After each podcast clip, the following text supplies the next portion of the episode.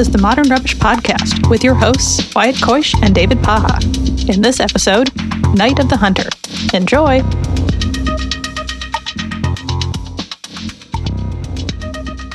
This week we're doing um, a movie that I guess kind of a major omission from both of our film viewing experience. I had never, I don't think I'd even heard of it before you suggested it. This is I- one of those I movies. yeah, no, Oh, no, sorry. it's like it's one of those movies that I um, see how long we can how we can build the tension without saying the name of the movie. But wait, but people will have seen it in the name of the episode already, so there's no point in doing this. Um, yeah, but no, it's it it is it's one of those movies that like uh, there are a lot of very similarly titled movies and even similarly titled movies from the same general era. So I think for a while I just was like, oh yeah, I've, I've seen that, and was like, wait, no, I totally haven't seen that. Like I've seen other, I've seen five other movies that have the same title format, but yeah. I've never seen this. And so then, uh, yeah, when looking at like, we wanted to do an older movie, a black and white movie, you know, something distant from the sort of 70s, 80s exploitation thing, and then also distant from the more recent censor or something in the dirt or it follows, like more contemporary stuff. Then it was like, oh yeah, let's do this. So this, of course, is Night of the Hunter, uh, 1955. So meets the criteria of old and black and white. Yeah. Uh, but it was pretty magnificent, I would say. Like, I did not expect that for this movie. I I expected like pretty cool, like okay, old school black and white, might have some cool moments or something. But like most of the movie was was kind of trippy and like beautifully staged and beautifully like composed. Like um like you know david there was actually one scene that reminded me of david lynch. I can't remember what it specific was but uh, you know that david lynch short where they had those with the old camera? I forgot the name of it. Yeah. yeah.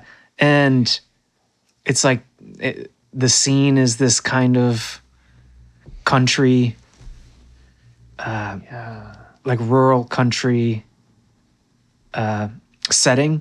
I was like wow this looks a lot like that david lynch short um, but also just bringing up david lynch because he did like his his introduction into films was basically to treat film like moving paintings because he was a painter, right? And I was like, wow, this this movie totally fulfills that same sort of thing. It's it's like a moving painting some in some scenes. Absolutely. Yeah. Sorry, I was just looking for the because I feel like we talked about this same Lynch thing with Sam We did. Yeah, and it's back um in the Existenz episode. yeah, it we it's um premonition of a something I forgot the name. Yeah. Premonition of an evil deed or something like that. yeah. Um, but it's it's I mean it's like a three minute, two minute, three minute short or something. But it's oh, it's amazing. But it's black and white and it's on these old cameras. The Night of the Hunter is filmed way more prof- like w- way more updated even though it came out like 40 50 years before Uh, Right. uh, because Lynch used the old old technology for that short, it actually looks like it predates Night of the Hunter. Yeah. But yeah, no, there's it's just it was just like a magnificently beautiful movie to watch this, and I was like, wow, I got to watch this again. Yeah, it was funny how like um suggesting like in in talking about this like okay, cool, we're going to do Night of the Hunter or like uh let's watch I'll watch it, I'll uh you know look up some info about it and then discovering like oh, this is an incredibly well-regarded movie. Mm. This is Yeah. it's like on the you know some people are like it's the you know the next best thing to Citizen Kane. It's the most influential crime thing. Like it's the I'm like oh, so this is this is like both of us saying I've never heard you know Sergeant Pepper's or like Yeah. like we have a we have a, a a podcast about video games and it's like do you know about this legend of zelda? Like it's the same guy who made mario. Whoa no way. Yeah. dude i don't know how i missed this. Like so so i'm just saying maybe as a get this out early that like um we are aware that we we are talking about something that perhaps is very clearly established is Yeah. um, very very far from the rubbish word in our uh, show title.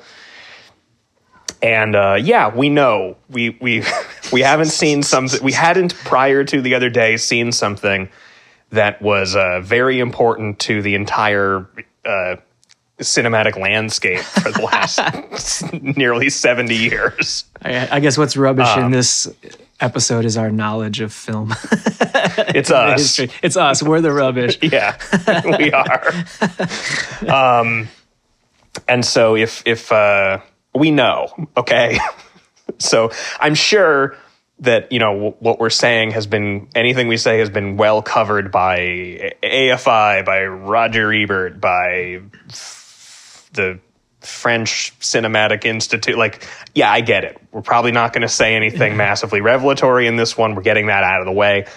Who cares? This is our show. Fuck off. It's sort of freeing in that way. Yeah, exactly. It's like I kind of feel sometimes like, you know, there's, yeah, there is actually less pressure for me to say something, uh, especially revelatory about Sergeant Pepper's or Low or you know these really, like, yeah, everybody knows that's great.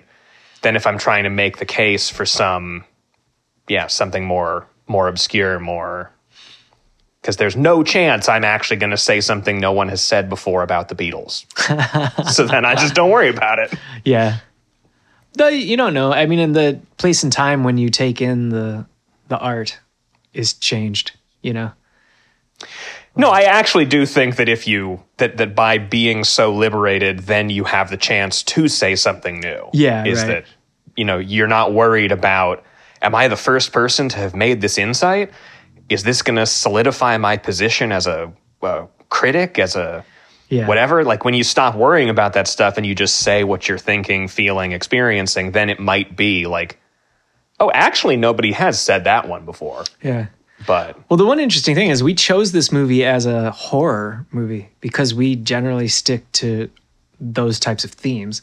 And this this movie is regarded as a cinematic classic, possibly. I, I mean, I didn't even know that. seems like it, yeah. yeah. Um, aside from knowing then, oh, that's a reference in like basically 12 Coen films, you know, like, Yeah, really. and like, oh, oh, you start to see all these things pop out where you're like, oh, that's where that film got it. That's where that film got it, you know? Um, but other than that, we, I mean, we chose it because it was, it's like an old serial killer movie. It is an early serial killer movie. Yeah. Um, certainly early Hollywood serial killer movie because obviously, like M is a Oh, serial killer yeah. movie, but that's German, so that's doesn't quite fit in the same narrow spot. But it's it is a very early serial killer movie. Yeah. Um, and also like though yeah this is i mean territory we've gotten into a number of times is the the tendency for horror to be regarded as kind of a low culture ghetto and hence the rubbish and everything like that that when a movie that deals with the kinds of things that horror usually deals with is so well done, you know, people often demur and say like, "Oh no, but it's not horror. It's not, you know, it's so much more than that or something." And um I do feel like this, you know, it is not a horror movie in the genre sense by any stretch, but I think this might actually be the scariest thing we've watched so far. In terms of how just like the feeling around Robert Mitchum's character Yeah. is just so evil. Yeah, and it's evil in such a familiar way, a number of familiar ways. Uh, uh, uh, one just being it's a human character, it's not supernatural. Even though some shots are almost like creature feature ish. It feels supernatural in some ways, even Yeah. though it's resolutely not. Like he's definitely a human murderer and nothing fantastical is happening, but there is a real air of sort of otherness to it. Yeah, he's got like he's he's a monster, you know, in the in the film. He's a monster who deceives uh in, you know, the wolf in sheep's clothing type thing. So he's essentially a he's a serial killer. And I okay, first of all, I love in these old movies, the first thing like old movies don't beat around the bush with exposition. They're just like this is what we're dealing with and the like the first scene with him he's driving down the road in his car and he's like thank you dear lord for giving me the chance to kill women and he's just like and he's just like praying out loud to god eh, for like thanks for all the like 12 widows you've given me so far and all of their money and stuff. It's just like Yep. straight up explaining that like if you didn't know what this character was he's a man who goes around and kills widows for their money you know? Yeah. but it was so literal. I was like wow these these old movies crack me up with this sometimes you know And that he's saying it out loud. It's not even Yeah. an internal monologue. No, it's, yeah. like he's just like- driving down, like, I sure love killing women. yeah yeah it is like that classic scene of boy what a beautiful day you know like just i'm so granted for the beautiful day like i got a good parking spot or and i got a fucking um, this dude gave me 10 bucks or something. I'm so happy. You know it's like one of those like joys except just replace that all with homicidal Yeah. acts Like- and stuff. And that this is dude god that cracked me up.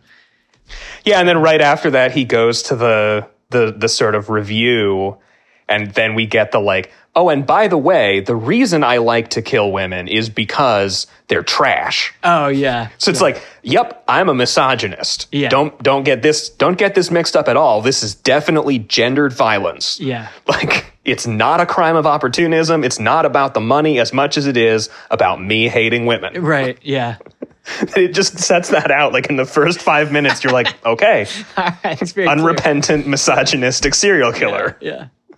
Which is There's cool. no, yeah. is, it, it, it's, which is cool. No.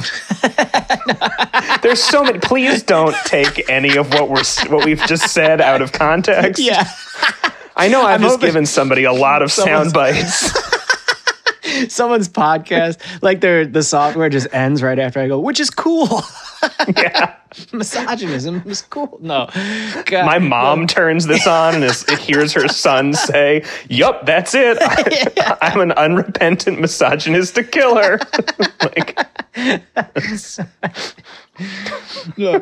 but uh, the, like what I was gonna say is it's it was it's cool to see that in a movie because we're so used to modern cinema where things are way more veiled, you know, and even killers sometimes don't come out until like second act sometimes third act you know? Like you don't know who's killing you don't it, like it's all this mystery kind of stuff happening. But in this one it's just like straight up we have a bad guy.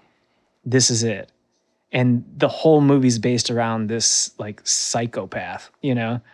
Yeah, and and it's I, I it also feels like of that movie it's a pretty bold thing to be doing in the 50s right i mean are they just oh like, yeah. are they ready to just have like a like a sociopath you know just Yeah. this whole movie's going to be about this guy who's so brutally violent and you know terrible um, i don't know it reminds me of like something like natural born killers maybe Yeah. where that It actually does sort of feel, yeah. yeah the movie's based around the main character is based on just this totally evil dude you know Well, so I did look this up as um I'm just going to skip summarizing this movie because I'm assuming everybody except us had seen it already. yeah, And yeah, sure. oh yeah uh, yeah, Robert Mitchum is this unrepentant, misogynistic serial killer. uh, got some kids and a widow. Are they going to survive and break the cycle? I don't know. We'll watch the movie and find out.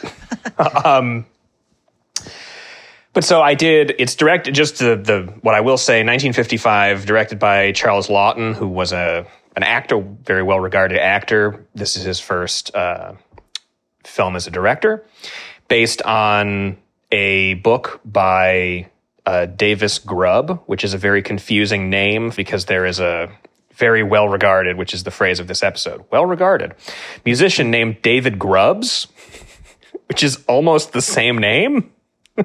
Yeah. Who was in a band called Gastr del Sol with Jim O'Rourke, and so it was like, what? David Grubbs? No, Davis Grubb. Okay, that's it's like a Bort Bort Bart thing. Um, but uh, and so I looked up. Um, Davis Grubb is uh, was from West Virginia, where this story takes place, and based the book on a real serial killer uh, from the region who I had never heard of before, but was named from West Virginia Explorer.com.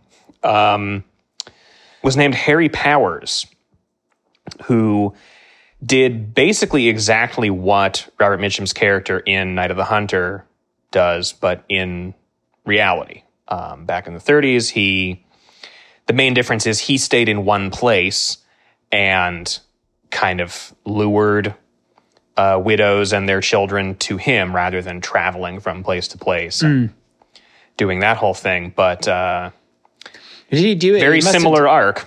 oh, he must have done it in like a city then, or a more densely populated area. It said, I don't, I mean, I, I get the sense that West Virginia, that nowhere in West Virginia could be described as densely populated. Well, I, I wonder how you could lure people continually in one area. So one thing I thought about with this movie that was like pretty interesting to me was that this was the time. So this was set in like Depression era, I, I assume. Um, yeah, it seems like it. Yeah.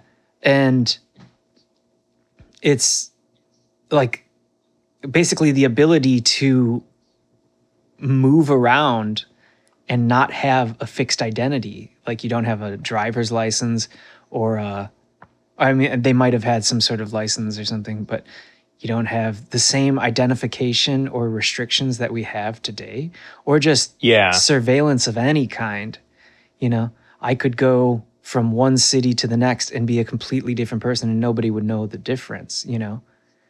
And if you are uh, a, uh, like a con man, because he's, he's a serial killer and a con man, of course, Yeah. you know, and if you have a good personality, you can just start anew. There's no repercussions, Yeah. you know? Like, I mean, today, if I screwed someone over and then went, it's very, there's very clear trails will follow me, you know? Yeah. So I thought and that- if it's bad enough, then the, then, yeah. Yeah, I, either people will know me or, you know, obviously then I'm going to get arrested or something if I do something, you know? Yeah, like you could maybe minorly rip somebody off, like some Craigslist scam. Oh, I'll Yeah. sell you some some mm-hmm. junk, and like, oh, I had a burner phone number, and I met you in a public place, and so, ha, I sold you my junk. Good Yeah. luck finding me. Yeah. You probably get away with that yeah. Or something comparable to that. But when it starts getting into like really any anything larger than that, then yeah, right. like, oh, so burner phone number. Well, who bought the? Where'd the phone come from? Okay, well, you know, this guy came into the Boost Mobile store and bought the Yeah. thing. And like, well, oh, they have security cameras, and oh, well, so then this guy and the red light that he ran a red light back here, and then we saw, and you know, Yeah. yeah. So it was the landscape of this time during the Depression era, which is of zero surveillance and zero sort of restriction, like much more freedom in the way that you could move around. Obviously, then people could take advantage of that, you know? Not saying that that's, yeah, not saying like, Surveillance is good, you know, because it, No. it- it's its own Pandora's box, right? But yeah, but um, yeah, a part of the story was really interesting to me because it was that old school traveling, uh, that freedom, which uh, like sometimes the traveling freedom is is often painted as this like beautiful thing. You know, you could go do whatever you want and you can go explore and be free and open and stuff, you know. But people could also take advantage of that and be do it in a in a very dark way, you know, which is what this character did. Yeah. He would move from town to town and basically just find weak people to prey on and then take their money and kill them and stuff like that. Yeah. Yeah. Yeah. So the the from what I've what I've read, the difference is the difference between uh, the character in the film and um, what did I say his name was Harry Powers, which sounds like a fake Yeah. name. Yeah. Max max power.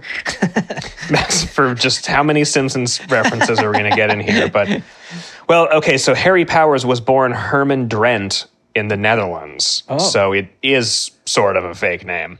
Oh. Um, but yeah, so he moved to Clarksburg, West Virginia, and then his MO was that he pretended to be an Oklahoma oil stock promoter and then would put up ads in Lonely Hearts magazine, which was sort of would be like a precursor to like dating profiles, I guess yeah. and say like, "Oh, well, I'm a, a, a European man who made his fortunes out west, and I'm just looking to settle down. And why don't you come out to my uh, shack in the woods, and I'll murder you and take your money?" And I guess because it was the 30s. Uh, well, 20s and 30s, it was much, much easier to pull that off Yeah. Right. but it has a similar so sort of similar character enough and then the same kind of thing that you know he eventually gets caught the extent of his crimes is uh, finally realized and the local community goes into like lynch mob fury Yeah. calling him you know the bluebeard of west virginia Oh. and and all that and then they try to like in the movie they try Yeah. to um, break him out of jail to hang him themselves and you know all that so in any event then um, davis grubb uh, wrote this wrote this while writing this book was apparently in a bar some in some rural bar doing research and saw a guy there who had like a really bad energy around him and he had love and hate tattooed on his knuckles. Oh wow. And so then Grubb was like, okay, that's part of my. Th- that guy freaked me out so much Yeah. in that bar that then what if I use that thing that freaked me out so much about him and put it with this sort of other character who's based on a real killer and Yeah. made this really. I never realized how iconic a film villain this is if. Like, because this is where the love and hate tattoo thing comes from Yeah. even if it was some guy in a random West Virginian bar who actually had the tattoos in reality, the reason we've any of us have seen that in media or on people, punk Yeah. guys, metal guys, whatever, is because of this. Hmm, yeah. And that was crazy to really like, really? How did I not know that? Yeah. Like, Well, it's, yeah, it is. I know whether or not Alan Moore has a passport, and I didn't know that. How do you know that?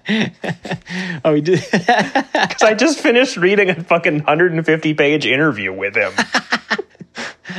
Uh, the, he doesn't have a passport. He used to, and he currently doesn't. you could just get a new one. yeah, he can just get a new one, but he doesn't see the point. but yeah, so somehow I know that, Yeah. and I didn't know. Oh, the love hate tattoo thing was from one specific source. okay. Well, you got to love that uh, there's always information that can sneak up on us. Keeps us on our toes. Yeah. No, it is much better than being like, oh, I know everything. that sucks. I didn't know that either, but I, I would. That makes sense then, because I mean, how, how prevalent in the 50s or even before that, you know, were like knuckle tattoos. Even tattoos in general, like Yeah. like visible tattoos, Is- it's a yeah. pretty like it's a pretty ballsy move, Yeah, you know, to be like posing as a, you know, he poses as a preacher, as an upstanding, morally superior man, but then has this kind of obvious Yeah. red flag for people, genteel 50s people or 40s or whenever, to be like, wait, we're not used to seeing people with tattoos. Right. Certainly not just hate Yeah. on your hand. Like, Yeah. So that, I, I liked that about his character. It kind of showed that he was how clever he was at being a con man because he probably got the love and hate tattoo before he came up with the preacher character. Like this is what I assume, you know, that he got it because he was just a brawler of some kind, or he just didn't. Who knows why? You know, or he was high or something. And Yeah. and he's like, oh man, you know, who knows? But then when he went into preacher character, you know, you got to think on your toes. Why, why do you have these tattoos, preacher? And he, then he, that whole story where he's like, love and hate are locked in battle, you know, and he grips his hands together, and he's like, and then he he uses it to like mesmerize these people, you know, and it was like truly clever and yeah. just shows the depth. But then I love at the end, he does it to Miss Cooper, and she's just not like- having She's it. just not having. it. She's just like, "What? Who the fuck are you?" you know, and Yeah. it's just like clearly doesn't give a shit. I loved it though, man, because he he was like he started up with the same. So he was like, in the moment when he started the love hate story, he's like. You might be wondering why I have these on my hands here. Let me tell you. And she's like, No, I don't give a shit. Who are you? You know, yeah, but like, Yeah. but he, his excitement to tell the story kind of betrayed him a little bit. He was it showed it showed him as being kind of a simple a simpler dude than we think, you know? His Yeah. tricks his tricks are less dimensional. Like early in the st- in the movie he does it to um the first like the first time he does it, he does it to the ma and pa uh who run the store. the spoons. Oh, spoons, yeah, the spoon the old spoon couple. And Spoon then- Man. Spoon Man. Spoon Man. Chris Cornell was hanging in the corner, Mm-hmm. drinking a soda. Uh, but but he does it, and he he does it. It's so clearly like his confidence is like there, and he's like he starts it off, but he starts it the exact same way the second time, but it's Yeah. just not believable because we've already seen it. And then Miss Cooper just like knocks him down, you know, and that was pretty satisfying Yeah. to see him kind of like just be this weaker character because he was before that he was pretty pretty monstrous like And he feels sort of unstoppable. yeah right exactly in you know he feels like he has this massive presence and this like charisma and this uh i mean i think like uh probably for a lot of people but the like sort of charismatic southern preacher man is one of the most effectively frightening oh yeah. uh things yeah. you know, in the sort of generally modern uh, bestiary. yeah And I'm thinking about Yeah. like, did you ever watch that show Carnivàle? no i never watched that i it's pretty good though right It's really good. yeah fuck i've It's, been meaning uh, to watch yeah. that but go on You should check it out. It's it's really that's like my wife Annelise was uh really into that when it aired and I, I didn't watch it until then after we'd met. She was like, You have to watch this. Like it's and so she had the DVDs and it's also one of those not to get sidetracked on Carnivàle, but it's one of those shows where like it got canceled before uh the whole story, you know, was able to play itself out. Oh. And so it sort of entered in like um you know like firefly or like a number Yeah. of other tv series where people are like oh man it never got its due. Yeah. And so a few years well maybe 10 years ago the creator whose name i'm forgetting said like okay it's definitely not getting made so like i'm gonna just tell everybody what was gonna happen Mm. and you're like oh my god i'm so glad you didn't get to do this oh really yeah, like, oh, this was gonna get stupid. oh really fuck like, you were going to ruin your own show. So it's Jeez. for the best that this got canceled. That's funny. Oh shit. That's, yeah. So we we dodged the bullet. Now it's just our yeah. imagination. We didn't get the uh like Game of Thrones treatment on it. Yeah, exactly. Like we we can just imagine like we we we've gotten enough of a world that we can imagine where these characters go and never actually have to see it get ruined. Yeah. like Yeah. but uh yeah, Carnivàle one of the main characters um not necessarily cleanly black and white antagonistic, but definitely like a fearsome character is uh is a, you know, tent revival preacher in the in during the depression, uh played by Clancy Brown, who's just just awesome and has such a good and so now again, having seen Night of the Hunter, I'm like, fuck, so that was part of his character was definitely drawing on this. Yeah. like that's so so it does make me wonder how much of like how how singularly Robert Mitchum defined the horror of the charismatic southern preacher. yeah.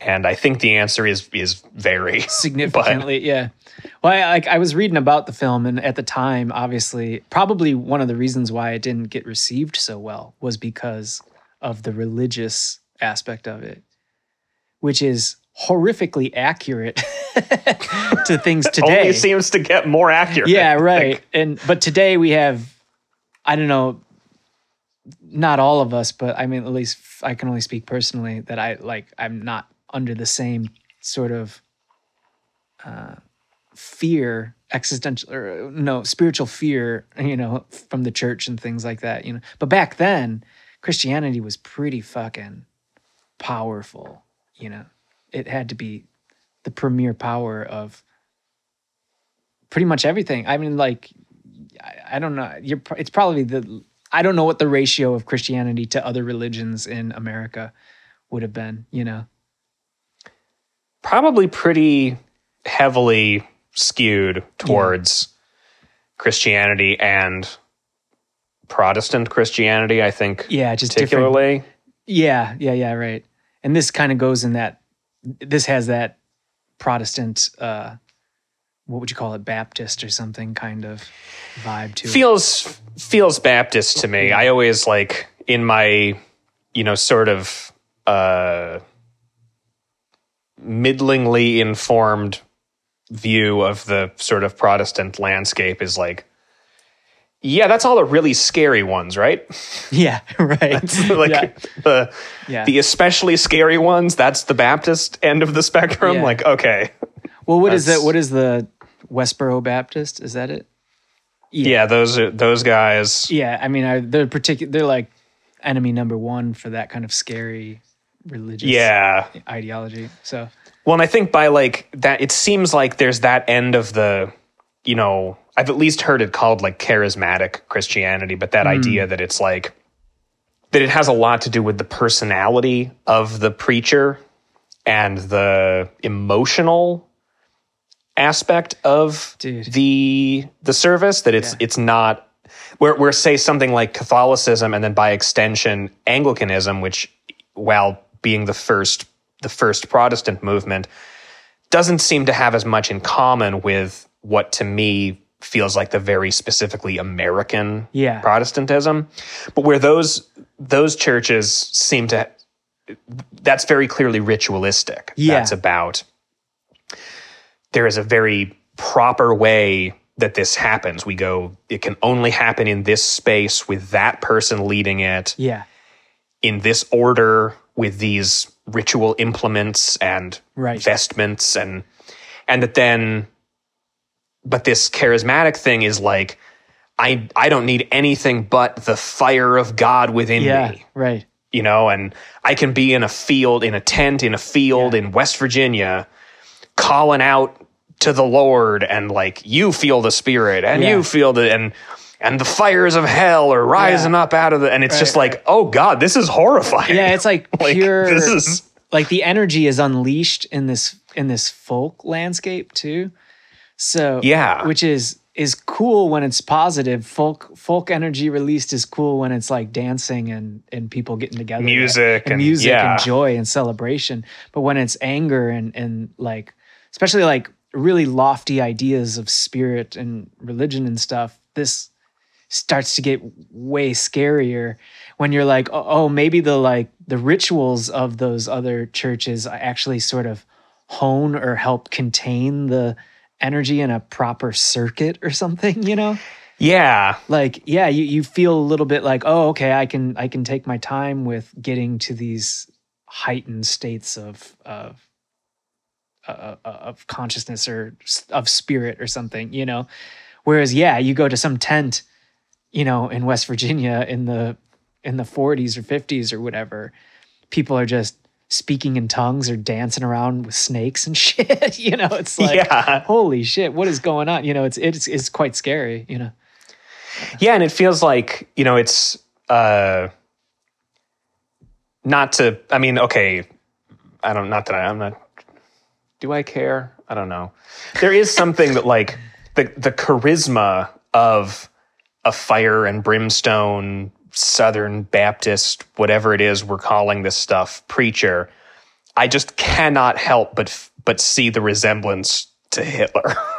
Oh, that just like the emotional intensity yeah, right. of someone like Hitler that like despite the stereotypical associations of German efficiency and all that stuff and despite the definitely aesthetically more aligned with something like Catholicism aesthetics of National Socialism the personality Yeah. of a dictator like Hitler was absolutely down to a charismatic appeal Yeah. to the emotions, the deep, festering fucking emotions Yeah. of the people. Yeah, he just drew it out of you in some way. Yeah, through and it does. like- it feels like sorcery. yeah, right. Yeah, These, it feels like a dark sorcery.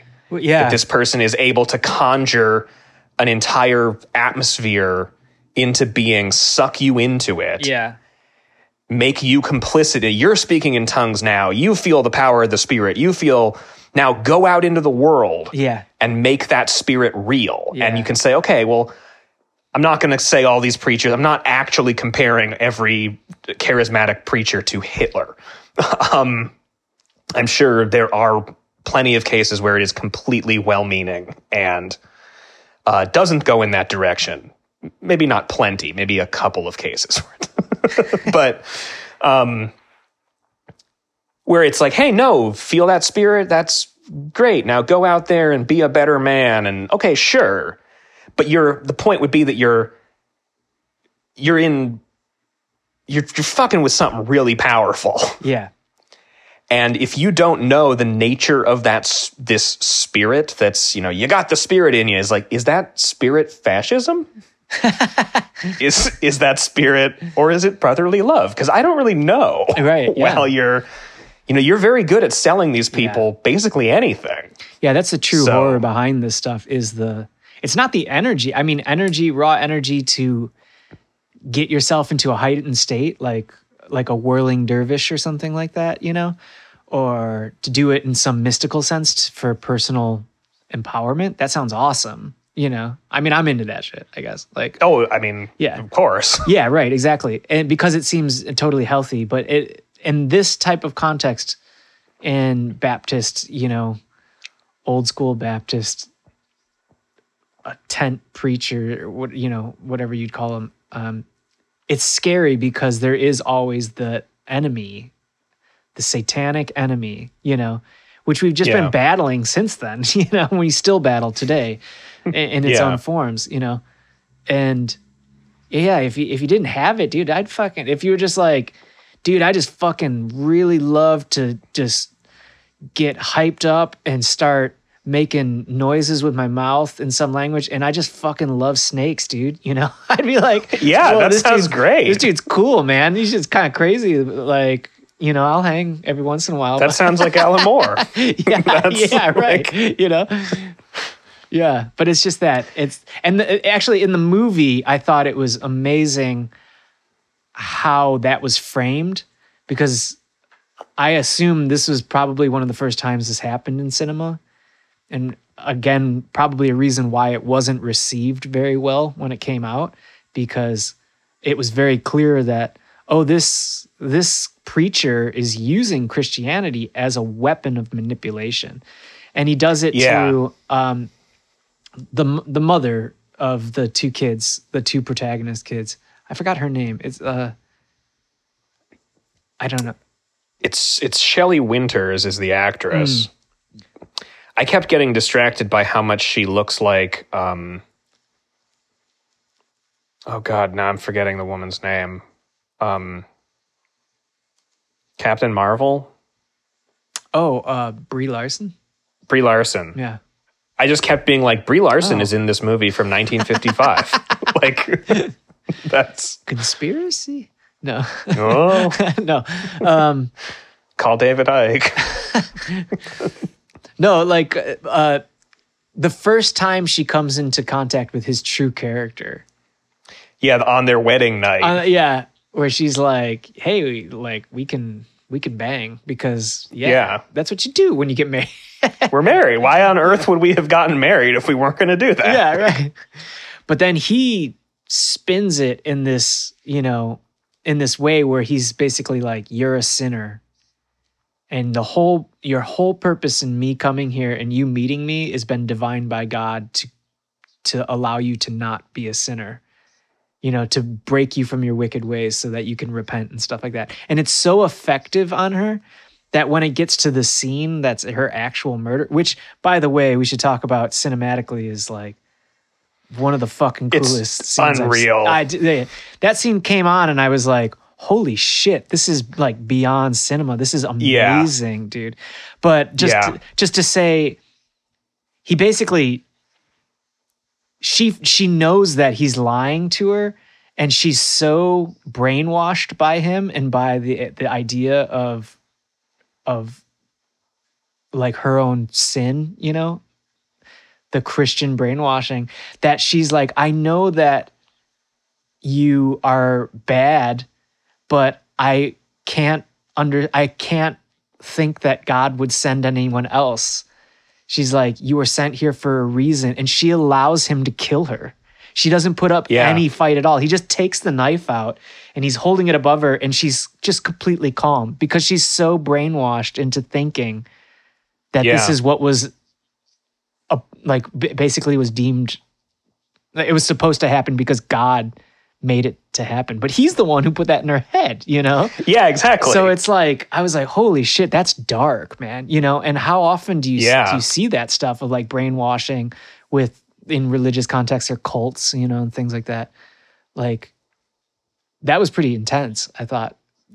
it is a really like it it does feel like it's a it's a very um it's both just a well executed sort of binding together of um like personal abuse abusive relationship gas what, what we now understand as gaslighting like Right, those sorts of yeah. things um but a it's both just a very good kind of equation of that stuff with uh religious abuse Yeah. but also yeah has to be a very early instance of that equation of Yeah. saying hey look at this guy and how he's able to control and manipulate the people around him with his personality and with the strength of his you know expressed convictions uh sound like anybody else sound like Yeah. maybe a preacher sound like Yeah. maybe a government sound like maybe a uh whatever like this has to be a pretty early instance Yeah. of just going full out and saying like he's got he, he's a fucking preacher Yeah. People do and this is what he's doing Yeah, right. Um especially the lights on Yeah. Uh, Especially for that that culture in particular, like American culture, right? Um, yeah Because they were so uh, probably this population or the people who would of these areas, you know, it just so so confident in the word of God, you know, and that the people who represent that, priests and preachers who represent that as being connected to something more holy, which should theoretically then purify them, you know. Well, and it the thing that sort of seems like one of the things that's always seemed strange to me, like uh when thinking about like when thinking about the the the Protestant deal in general, which has always seemed like the whole thing is fucking weird to me, but like especially strange because the fundamental idea of of somebody saying like, okay, so this this is me humoring the the the Christian perspective and saying, okay, so there is, you know, that God and there is his son Jesus, and this whole story is fundamentally true. Okay, fine. But it's 1400 and everything, the only way that I can interface with that is through a book written in an ancient language and a bunch of guys in specific clothing with titles and a whole hierarchy going back to a main guy in Rome. So there's all these steps, mm. specific ritual things, specific all this sort of arcane stuff that goes beyond me. So I'm basically just being asked to not only, hey, trust in God's divine plan and the realization of all things in eternity, but also trust in this guy Yeah. and his superior and his superior all the way up to the Pope or something like that. So I totally sympathize with the idea that somebody would say, that sounds like bullshit. That sounds like uh, really easily corrupted. That sounds like uh, if why does this book only exist in a language no one speaks? Yeah. Why can we not read this book for ourse- for ourselves? Yeah. why do I have to go to a specific building to talk about this stuff? Why can't I do this in my own home? Why can't we do this in a field? Like, if God is everywhere, why isn't God in my house? Why isn't Yeah. God in the field? Like, this is all stuff that seems perfectly reasonable Yeah. to me. Um, and so it seems quite strange how as far as I can tell, the Protestant impulse was to get away from what's what's basically the idolatry of Catholicism, hmm. the idea that then the priest, the cardinal, the bishop, the cathedral, you have all these sort of idols is- standing in for the real object of your devotion, which is, you know, the unembodied God in all things, or I don't know, something yeah. like that. And so you have this impulse to, to say, to call idolatry at all that. And then what you end up doing, specifically in America with this branch of charismatic, evangelical, whatever, the, the seeds of Billy Graham, the seeds of mega churches, the, is all of this stuff, is actually like quadrupling down on idolatry, Yeah. is making it extremely about that specific guy Yeah.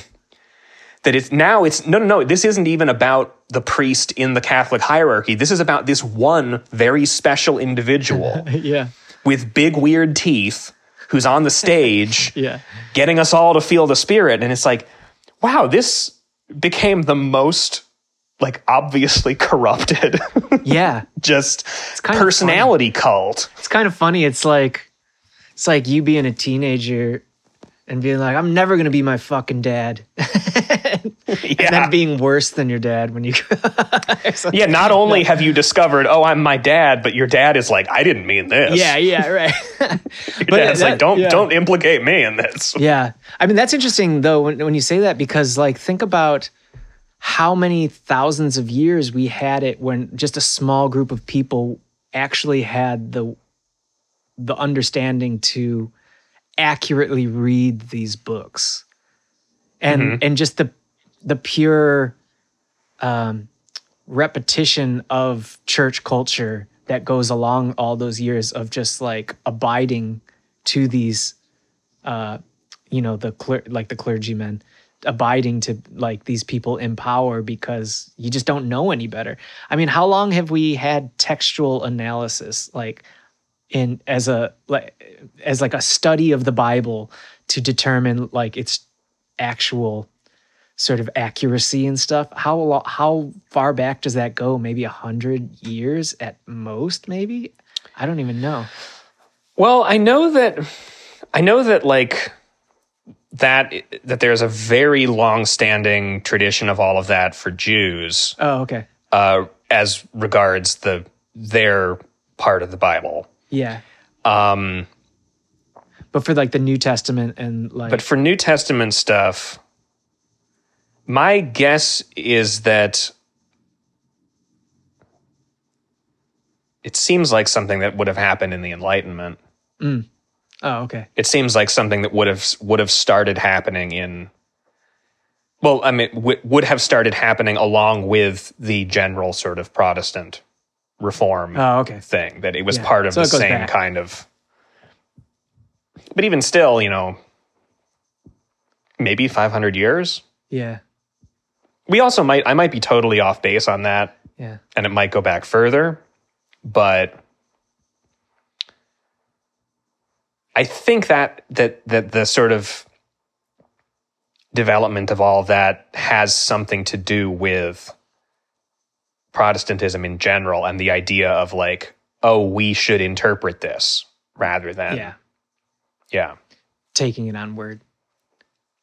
Mm-hmm. Um, yeah, I guess I just I I think now it's interesting to be here now and all of the academic studies that we have and all of the cross referencing of manuscripts and papyri that we've found, you know, Yeah. like we have it's like blossomed it keeps blossoming into like more and more understanding of how this book is interpreted and stuff.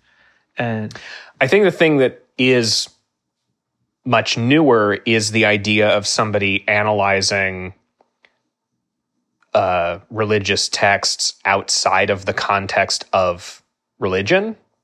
uh, just just Uh, academically, you mean?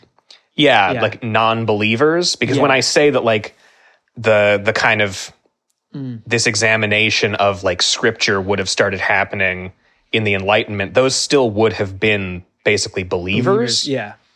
you know, I, I, people, Isaac Newton is often like, because he's such a father of science, people forget that he was also like full on Christian Yeah, totally. and has, has a massive amount of writing about like calculating the date of the apocalypse and all this sort of stuff.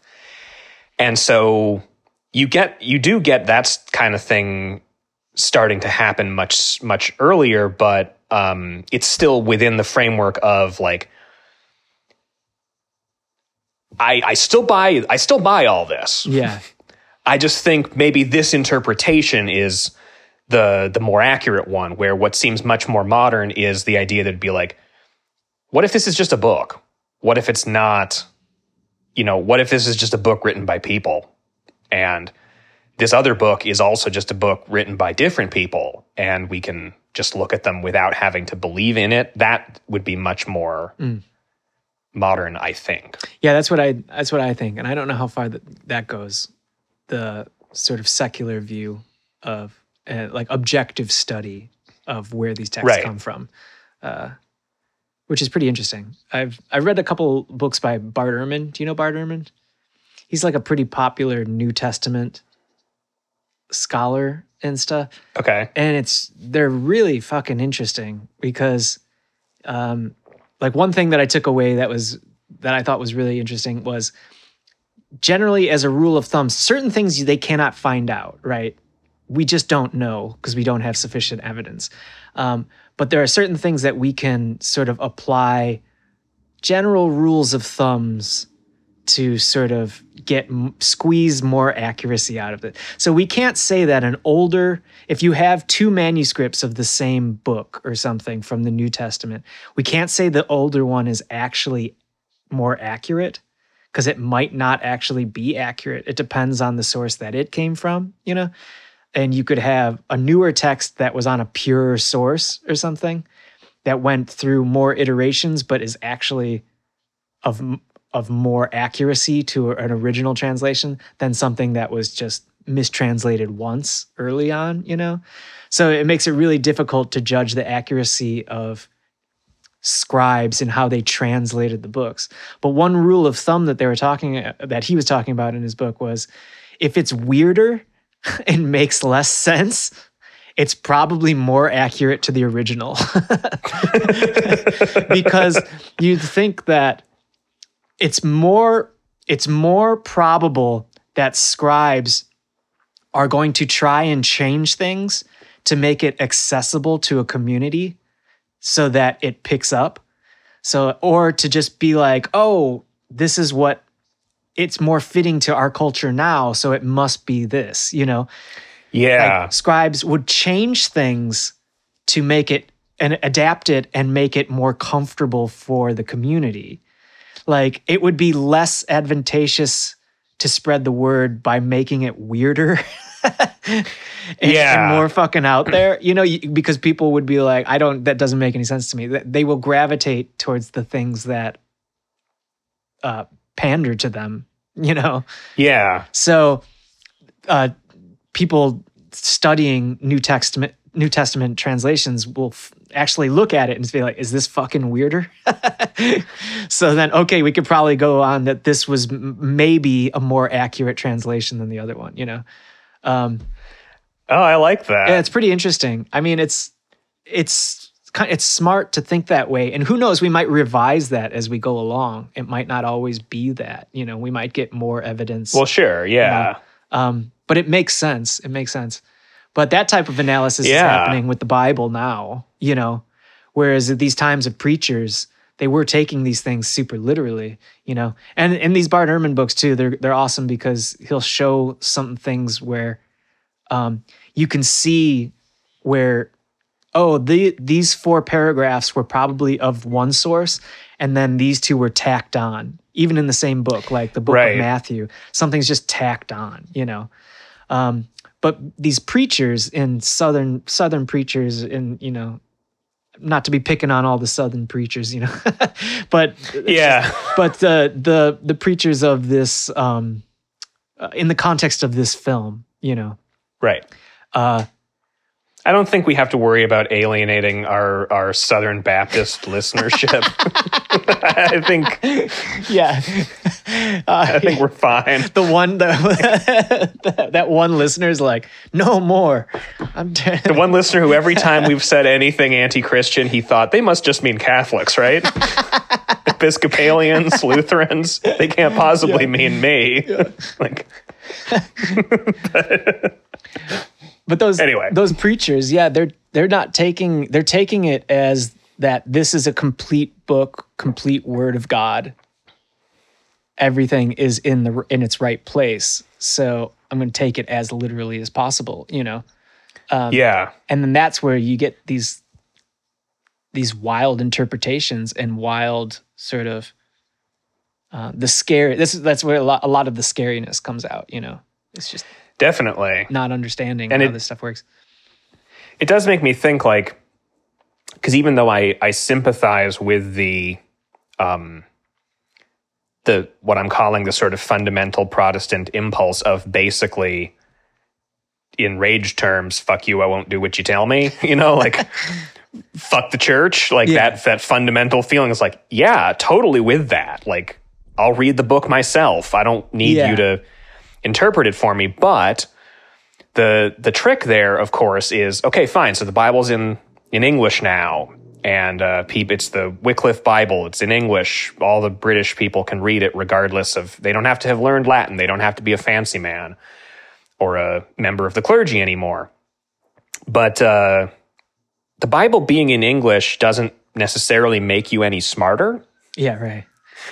um, you can still fundamentally be rather stupid, but but capable of reading this book. Yeah. And so then the idea that saying, okay, so everybody can read the book and everybody can interpret it and everybody can, you know, come up with their own thing is like, well, I really hope you're uh, s- smart and thoughtful and uh, able to look at complex things from uh, multiple. Uh, no, you're you're not. You're a full, very literalist, black and white thinker. Oh, great! I'm really glad we translated the book into a language you could understand. Shit, Right. like, which is not me advocating for um, decreased literacy or like uh, keep the people keep the the dumb people from the books or something. What I'm if, if anything, what I'm saying is, uh, well, yeah, you translating the Bible into English was a was a was one move, and a move that should have accompanied it was uh, we should also probably educate people. We should also probably make sure that if we're going to let all the commoners read this book, that, that they're also just generally well educated. Yeah. Because if they're now going to have to wrestle with these issues themselves without the strict structure of a Catholic hierarchy or an Anglican hierarchy or whatever, this could get into some really weird territory. Yeah. If these aren't the if these people don't have a baseline education. If if these people are just as whatever as they were as Catholics, they're liable to get fleeced by somebody who's smarter than them, Yeah. like Robert Mitchum. Dude, right, because I his character is interesting in that way because I kind of convinced that he doesn't believe any of it. It's he's probably an atheist in a in a, in his in his way, but he's just using it purely because it's a great tool for manipulation. The pr- the praying out loud in the beginning does feel somewhat um, Oh, yeah. like like jokey. That he's like, Yeah, right. oh hey God, thanks for all. Like it feels like an atheist prayer, like Yeah. a nihilist. You know, yeah. because he even did he he says something in the beginning where he's like you know god I don't even know how you feel about me murdering widows maybe we have a different interpretation like he's is kind of joking around too yeah. not taking it seriously maybe yeah Yeah. But yeah, I do really like the um I mean there's there's so much to like about this movie and um one of the things I like that I think comes across yeah, right away like you're saying in that, you know, no drawn out ex- exposition, no real mystery about the guy's motivations, just yep, that's Yeah. what this is yeah is that there's there's a persistent thing in um there's a persistent thing in especially in true crime but also in sort of the serial killer genre in fiction and i could um i could probably get Annelise down here and have her give a much more succinct summary of all this kind of stuff than I could because she used to work on a lot of TV shows about that kind of stuff, and so has like a decade, a literal decade of experience with all this. But there is a, um, well, I, I should just say that I'll, you know, she would be, she would like everybody to know that she hates that genre, and um, it was just a job. it was just a job, has no interest in uh, those fields. But there there is this like persistent idea in in the about serial killers in general that they are fascinating, that they are Yeah. interesting, that there is this idea of getting into the mind of a killer and yeah what what is it that motivates them and I think especially somebody like in in the world of fiction, you know, something like The Silence of the Lambs and a character like Hannibal Lecter yeah being so mesmerizing and so and being a very interesting character.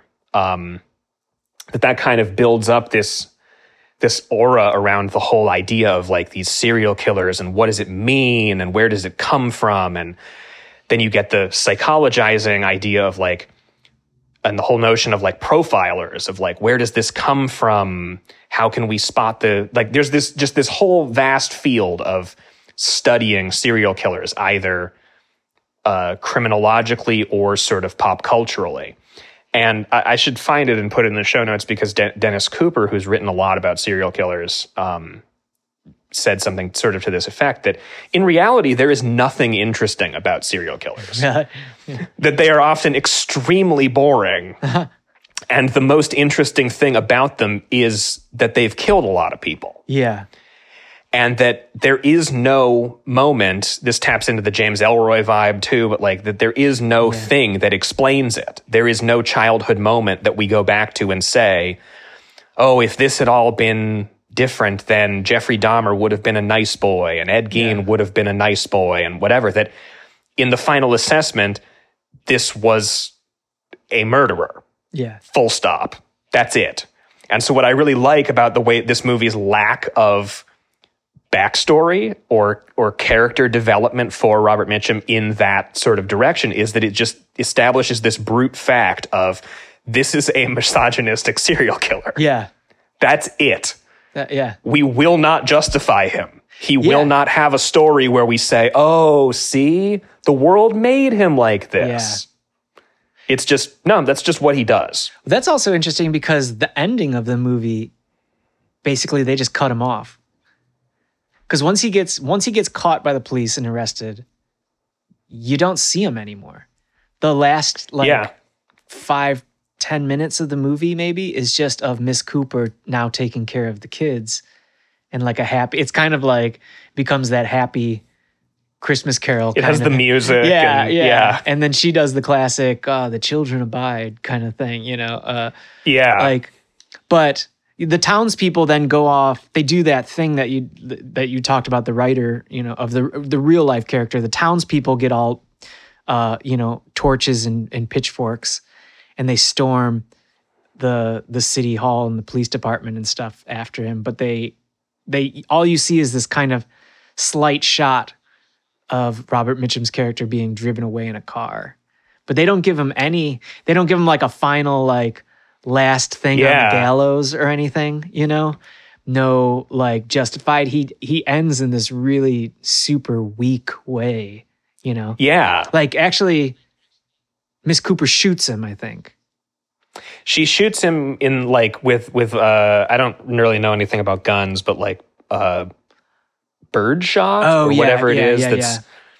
you know, yeah. yeah it's like or like rock salt or something like that Yeah, it's something like she doesn't obviously he's essentially he's wounded but fine, but Yeah. so she didn't just like shoot him in the face with a big ass bullet. Yeah. whatever, but but yes, she does shoot him. yeah and then he gets then the police come and storm and then they they take him away but but yeah no like you were saying his he had this reign of terror which was truly terrifying in some parts you know like Oh yeah. the song that he would sing you know? Yeah. and then like amazing scene where the kids are running on away on their own and they're in the barn. They like so they escape on the boat and it's like Their dad's boat. yeah which is sort of this odyssey like kind of It thing is. you know? Um and then they they take a they take a break. They're like we can't sleep in the boat tonight. We need some like proper rest. So we need to go to this they like find a barn off the river um which is the beautiful scenery because the barn is cocked in this weird it's like so clearly like this strange painted set you know Yeah. it's surreal and weird. And I guess what I found out as a side note is that they did that on purpose to kind of showcase the mind of a child. I found that too. Did you? yeah. And like this is probably one of those things that everyone knows because they know this movie. but but then the kids they go up into the barn and they're sleeping there and in the morning they start to hear his song and he's just like riding slowly riding the countryside on his horse singing this terrifying song of like the ever in the everlasting arms or whatever um, yeah. which is supposed to be this joyous kind of song like oh joyful uh celebration of god you know but he's just using Yeah. he's using it as a taunt almost to like um uh, that was I wonder if it's a I wonder if it's a bit much to say what do you think Cormac McCarthy thought about this movie? yeah dude totally Cuz I start to feel like, you know, having just read Blood Meridian last year or the year before I don't know what year it is, but sometime relatively recently, I'm thinking like that's obviously much more uh that's not a movie from the 1950s. It's Yeah. much yeah much harsher in a lot of ways, but thinking, "Hmm, you know, yeah right? Cormac McCarthy would have been the right generation to probably have been. yeah really he was a much he was a much this. older dude so Yeah, I mean, he also has like he has like um, Child of God, which is sort of about Appalachian sort of uh, poverty and the mind, Yeah. mind of someone who's not developed. You know, being slightly. well, isn't evil. even like? I think the kid in Blood Meridian is from. I want to say Tennessee or West Virginia, not West Virginia, but somewhere in the general Oh, yeah, that kind of region. So maybe I'm wrong, but yeah, um that just occurred to me like yeah you know there there there is another uh feeling Yeah. that like the McCarthy. Because yeah, like I mean, you said already, like the have, you see this movie and then then a ton of Coen Brothers stuff. You just feel like, oh my god, they obviously loved this yeah. movie. Yeah. And so then from the Coens, I was like, yeah, because he has that feeling of like No Country, Yeah. Robert Mitchum, and that that kind of implacable villain character feels very Coen-y to me now. And then from well, yeah, but but actually Cormac McCarthy too. That came after this, so I wonder what he thought. Yeah. Cormac McCarthy, like, just as a side, like, yeah, he does pretty brutal stuff, but he always has this kind of like softness to him. I and it, like Cormac McCarthy's, all of his books are like pretty deal, like dealing with the softness and masculinity. They're like Mm, they're like cowboy books, but like where you expect cowboy books to just be like strong ass men, you know? They're cowboy books with strong ass men that have to grapple with their like femininity in some way, you know? Mhm. Like they're always they always have to deal with their softness or something. Like especially like No Country for Old Men, like the sheriff is like yeah, he's like this older dude, you know. So this movie was interesting too because it was the male energy was the evil energy. Like the softness was the predominant sort of savior in this movie. Like Miss Cooper, for instance, is the hero character, and she's this older, who knows, older widow or something. It- it's suggested that she lost her son for in some Yeah. reason or the other. You know, she's this older woman, and she's the savior of these kids, or the kids themselves, who are both just super young and soft and innocent in their way, having to fight through like the main sort of what would you call a cowboy hard male character is the the monster, the evil guy, you know. Um, yeah. and so I don't know. Yeah, that that could be like a comparison to the Cormac McCarthy sort of style, you know, of this. setting. Yeah. Also, the rural setting. I also I came to think that I keep saying Southern, but it's possible it started. Did it? Is it? Is it West Virginia set the movie? It's West Virginia. Is it okay? Because I kind of also got the sense it was sort of near Ohio or something. I think there was a reference, or is it just Because the Ohio River Oh, that's just the river. Oh, runs okay. through West Virginia. Oh, okay. So that's why I was thinking it. Yeah. West Virginia is one of those states that, like, I think for the longest time, the only reason I even knew West Virginia existed was because of the Mothman. Oh, really? Yeah. Was just like, oh, that's where the Mothman stuff happened, was Mm. in West Virginia. And so it, it was one of those states that I feel like, um, I mean, Delaware is certainly the state I think about the least. But I think West Virginia is the one that I forget about the most. Yeah. And whenever I look at where West Virginia is, I'm like, really there? Mm. Because it's right next to Ohio. Is it? Yeah. I'm like, West Virginia borders Pennsylvania and Ohio. So it's pretty north then. It's, I think it is the northernmost southern state. Oh, okay. But it is the southern state. Yeah. and I think if I, if I remember right, it is also the, I think it is the least populated state. Okay.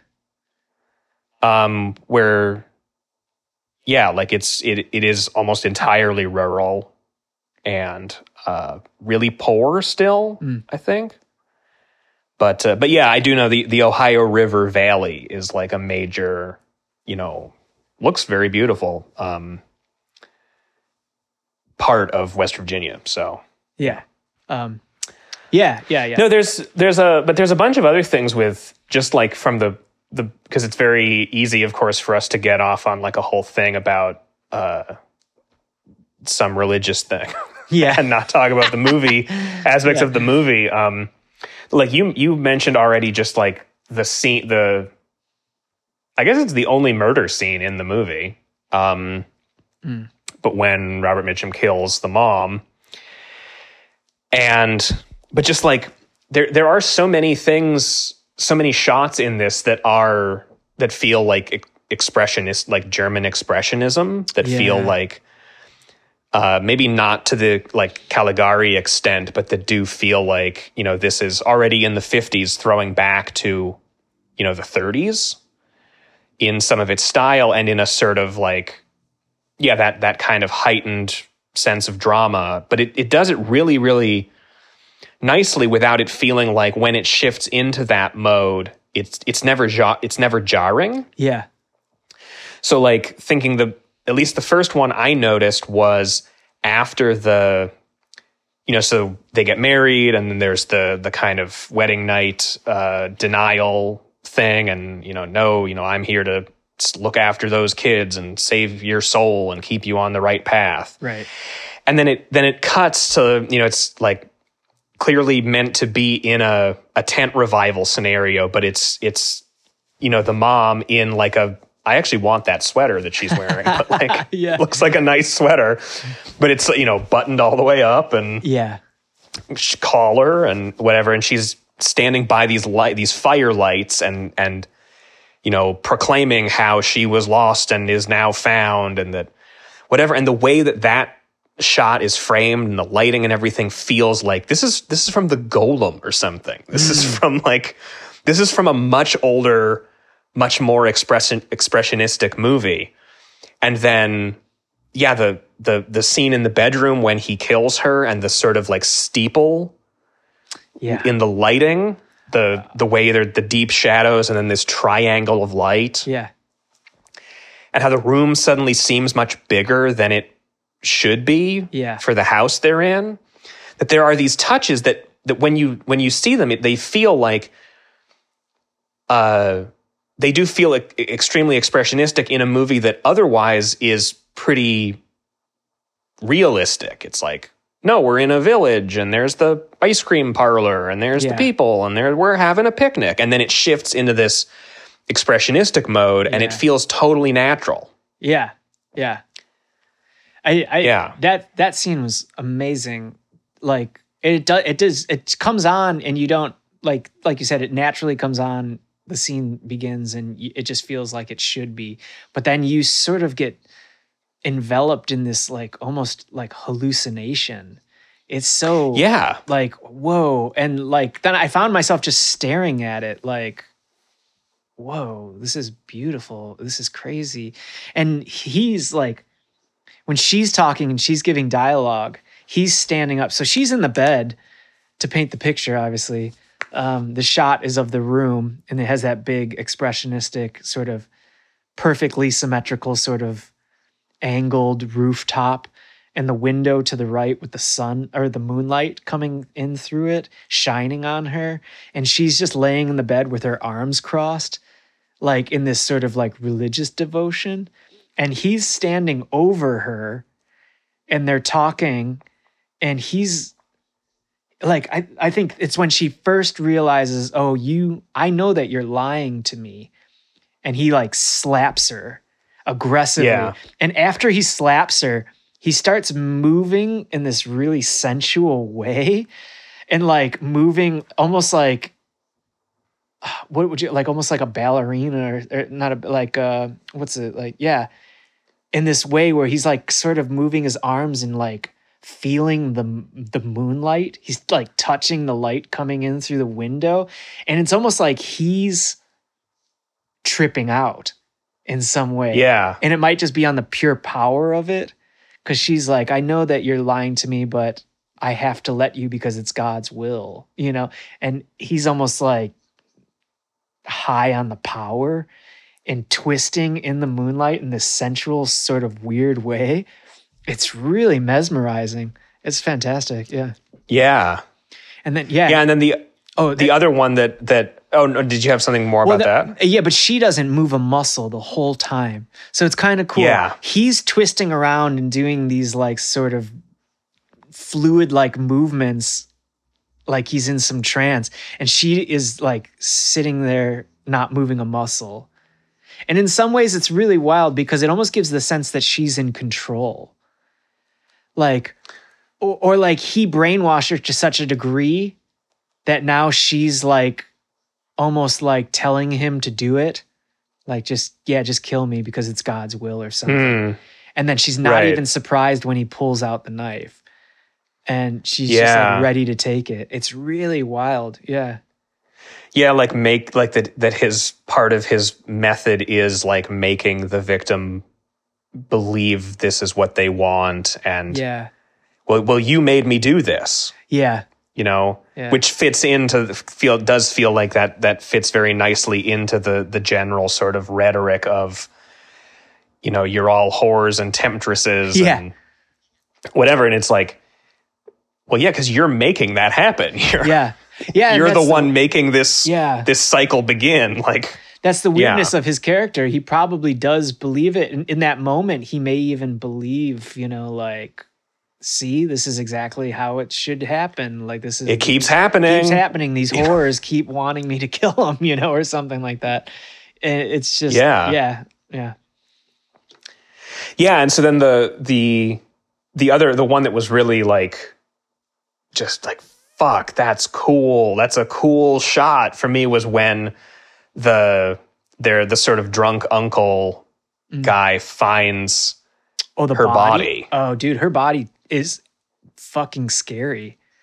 it's really scary Yeah. and it's really cool and Yeah. it like it's just like this is yeah so you know he find he's old man fishing on the boat you know we see we see her under in a car you know to, tied up to weigh her down in the river or lake or whatever it is and we see the fishing line trying to oh it's getting stuck on the part of the car oh what's going to happen and then you know the uncle just sees her through like the clearest water which is another like fully unrealistic like wait if that water is that clear how did you not see that Yeah. when you were rowing out there i mean how does everybody not see that yeah, because that's right. Yeah, that's like right there but you're like yeah but that's not what we're doing Yeah. that's yeah, that's we're in expressionism land. That's not what this it's not what this is.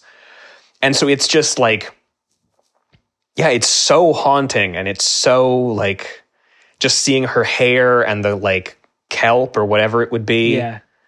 This the the water grasses like swaying in the current and just her like waxy dead face. I It's like I don't even know how they get they got that. Like, did they have the actress sitting like in a water tank or down in some sort of water, and then just having her just sort of sit still as long as she could or something? Or did they actually replicate something? That's what I thought. Like at first, I thought just sort of based on the the time period that I'm like, okay, they probably had had her in like really shallow water and just had her like, okay, hold hold your breath, hold real still, film it 30 seconds at a time or something. Yeah. But apparently, it's uh, it's a mask. Oh, it is. Apparently, they made like a really detailed um, like cast of her face Oh, and then made a mask and sort of distorted it to make it look like you know a dead a dead version would wow. So the mask probably just looks naturally looks like decomposition or something. It's just yeah so like yeah. the the un, un uh like inaccuracies or failures in the mask would sort of be like well yeah but she's a dead body in water so Yeah. yeah, of course. you know that's why it looks different like when I saw that, it looked genuinely like a body you'd find in water. I, not that I have I've Yeah. found a body in water before, but like, but it's it, it convinced me that that's what it would look like. You know, it looked well and it does realistic. yeah it feels like there's there's a sort of call callback for us to like lake mungo Oh yeah, and the, the you know the finding the daughter's body in that or and then from lake mungo on to like you know twin peaks and the the other like uh dead women in water that we can think of from that's a category um of uh of of weird movies and Yeah. tv shows and things like that that it it totally fits in with that and Yeah. and despite being having come out uh what nearly 40 years before Twin Peaks, 50 Yeah. years before Lake Mungo looks just as realistic as either of those dead bodies. That might have been the scene that made me think of Lynch, possibly Hmm. because of the the brutality of the body and but all of the delicate like sort of setting up of the scene. And it's like Yeah. painting like nature. It was yeah it's just really beautiful. But then there's also like thinking about the the sort of painting thing is that like then the kids odyssey down down the river and Yeah. these shots of like animals in the foreground, yeah. You know, the big frog you know, and then the kids going by down this that is another like this feels very storybook fairy tale illustration Yeah. kind of thing, but it doesn't feel jarring. It's amazing how Yeah. it doesn't feel like the movie has suddenly shifted into wait, weren't these kids like actually on the run from like a really scary murderer? Yeah. And why are we doing this fanciful thing with the big toad and with whatever? But it just t- somehow totally works. Yeah. In some ways, that's kind of interesting because kids, like, do kids maintain the fear like adults would? Like, so if I was being chased by a murderer and I was on a boat as an adult, I'd be thinking, like, oh, fuck, I gotta make sure I get away from this dude. I gotta plan on my route. I gotta make sure, you know, like, I'd be, be, thinking in a very practical way of how to escape. But do kids even have that? Kids like are so Hmm. easily drifted into, you know, daydream and stuff like that. Dude, and at the end, uh, is it Pearl? Pearl's the little girl, right?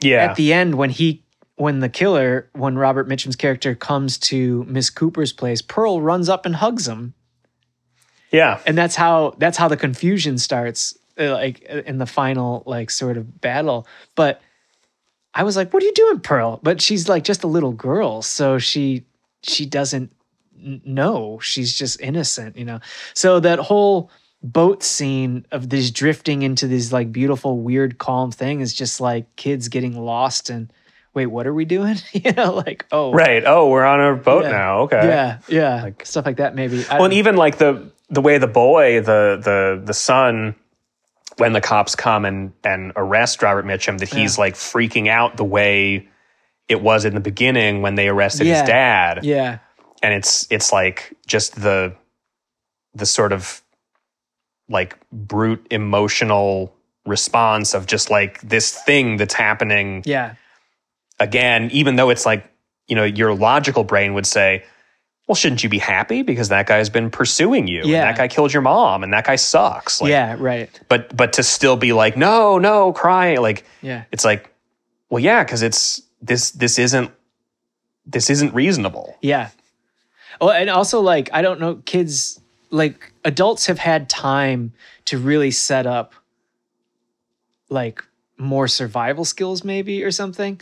Like but the trauma of seeing his dad being taken away hasn't had much time to develop maybe.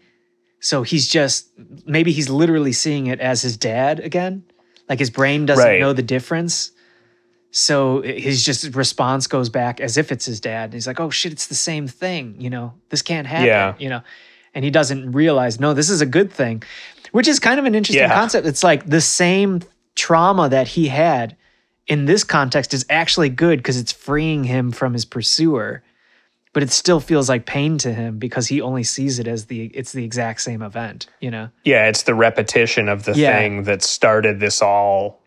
Yeah. Not just the repetition of a trauma, but of actually the trauma that started this whole thing. the whole thing. thing. Yeah. Right. Exactly. you know that and so it's it's really amazing how many of these like uh it's just an amazing movie i'm just like Oh yeah. totally totally floored by it um totally glad it, it feels like this is a second this will probably come up when we talk to Steven next week uh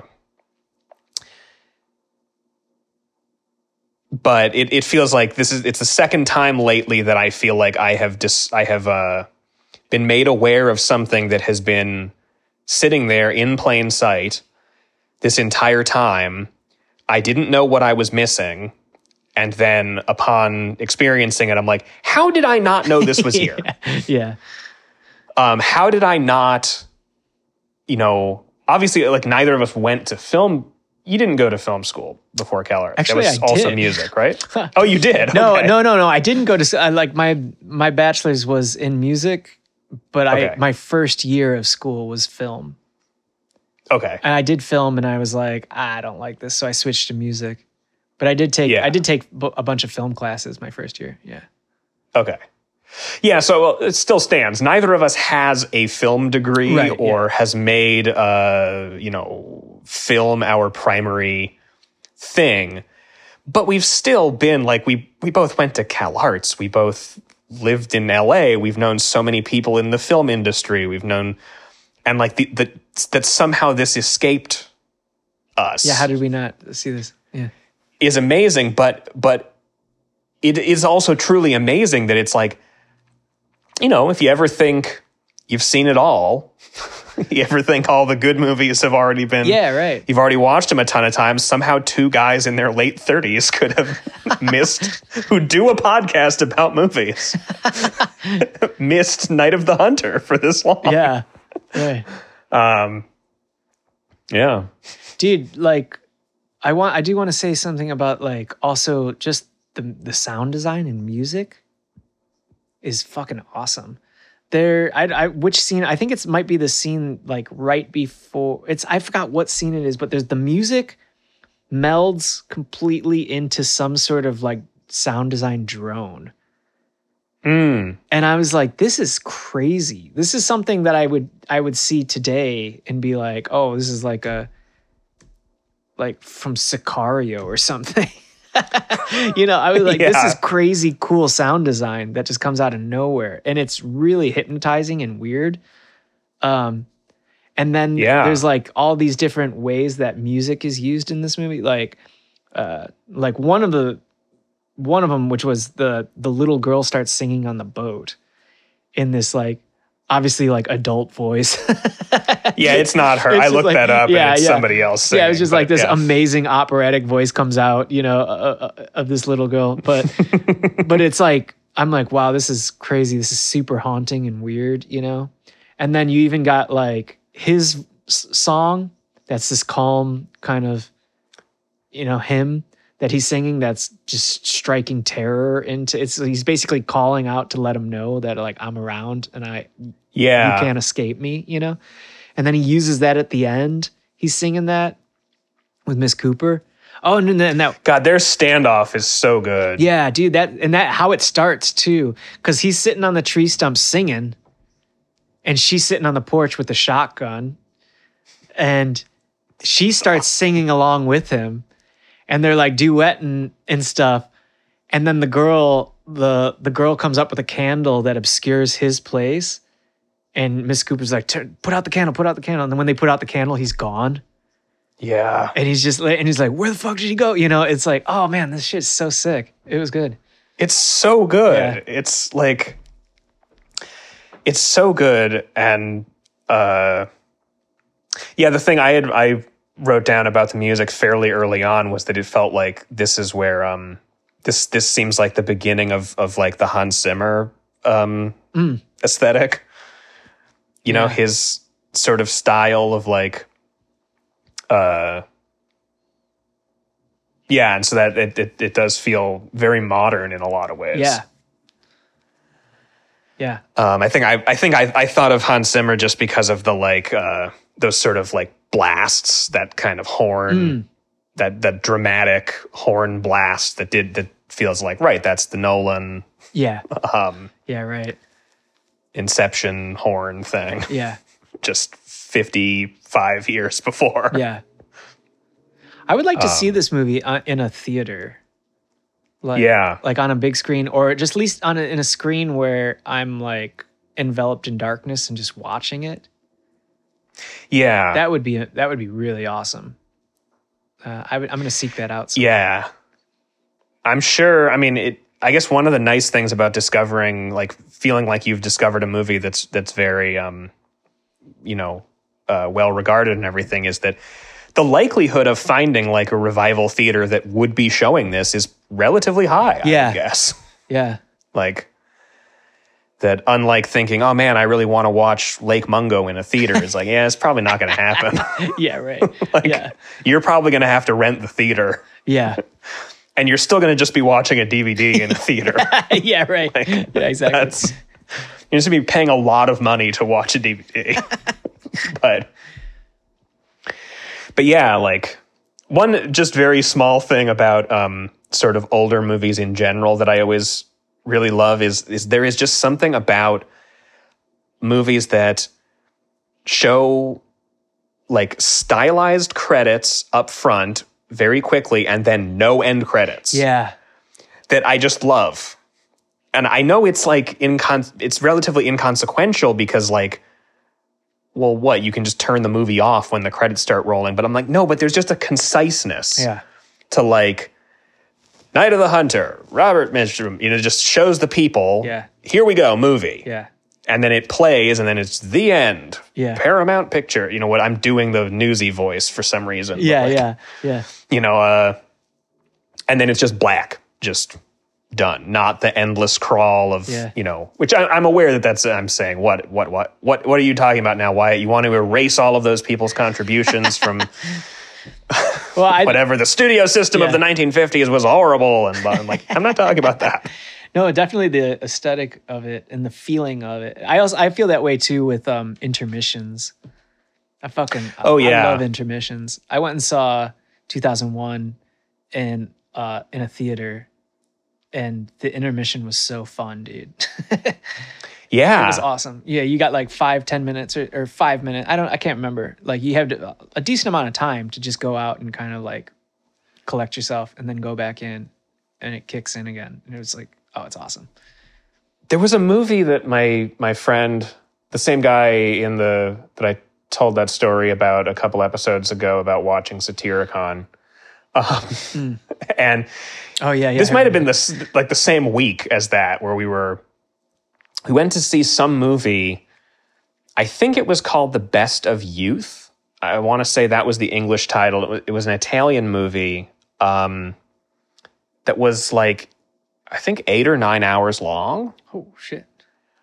it was incredibly long and it had it had an intermission and it was like a full on it was like an hour intermission it was like go get lunch Wow. Like- yeah.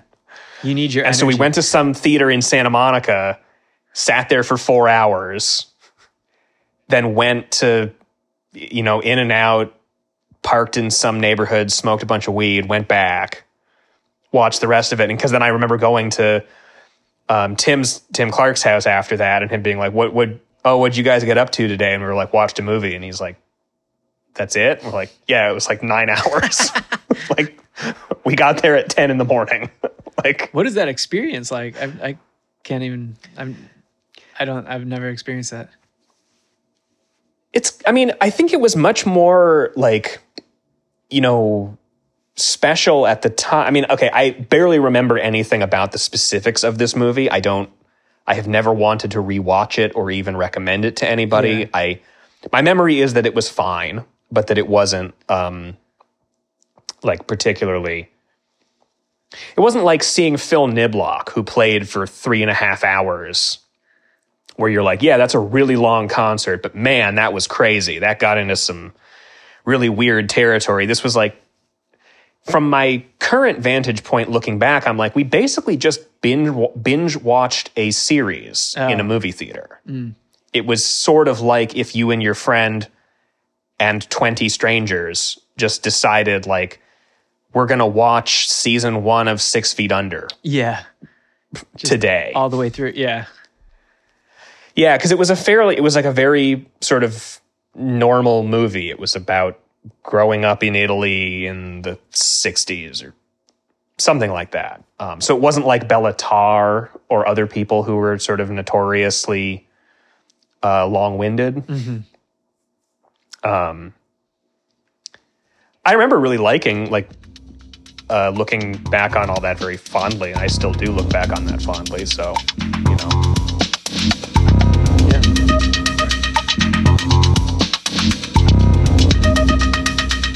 This has been the Modern Rubbish Podcast. You can follow us on Instagram at Modern Rubbish Podcast, and you can find show notes, links, and more at modernrubbish.ca. If you enjoyed what you heard, please give us a five star rating. And feel free to reach out to us via email at modernrubbishpodcast at gmail.com.